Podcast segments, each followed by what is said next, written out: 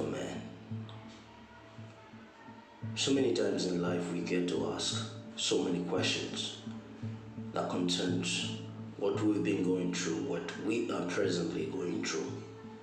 And a lot of reasons we figure out that our past, for some reason, feels like we have been alone throughout the process.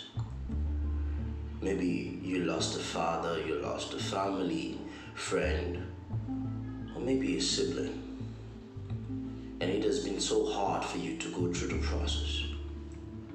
And every time you keep reminiscing with the thoughts that, hey, I've been doing this alone.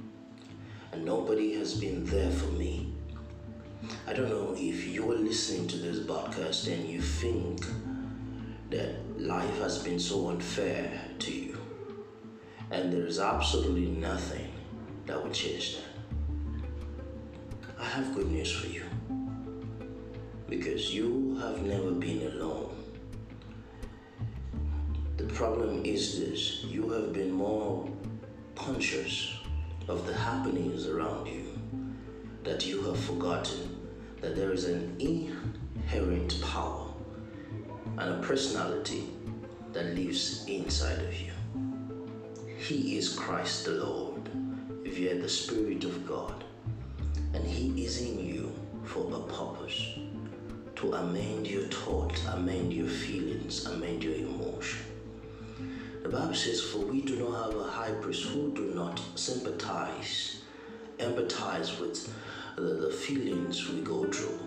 For he, in the same measure, went through the same process. He went through the same process. I want you to understand that who we are talking about today had gone through the same thing the same heart, the same rejection, disappointment, but still yet he stood out to be God. So I want you to do something today. Formalities around your life, but at the same time, focus on the spiritual significance of who you are. Because you are a treasured image an express image of God, and He loves you. And that is why He died for you, so as your pain, anguish, and agony can be taken away. Why don't you submit to Him today and say, Father, I am tired of trying to do this on my own. I have tried everything, Nick, but I, I have failed. But I believe in your word that can change all things. Help me Fix my mind, fix my pain. Take away these scars.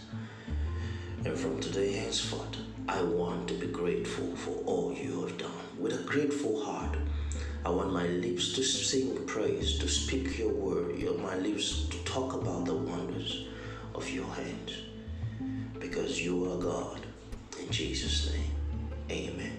Thank you so much for listening. I will see you some other time. But until then, Stay grateful. God has always been there for you. And always remember, you are never.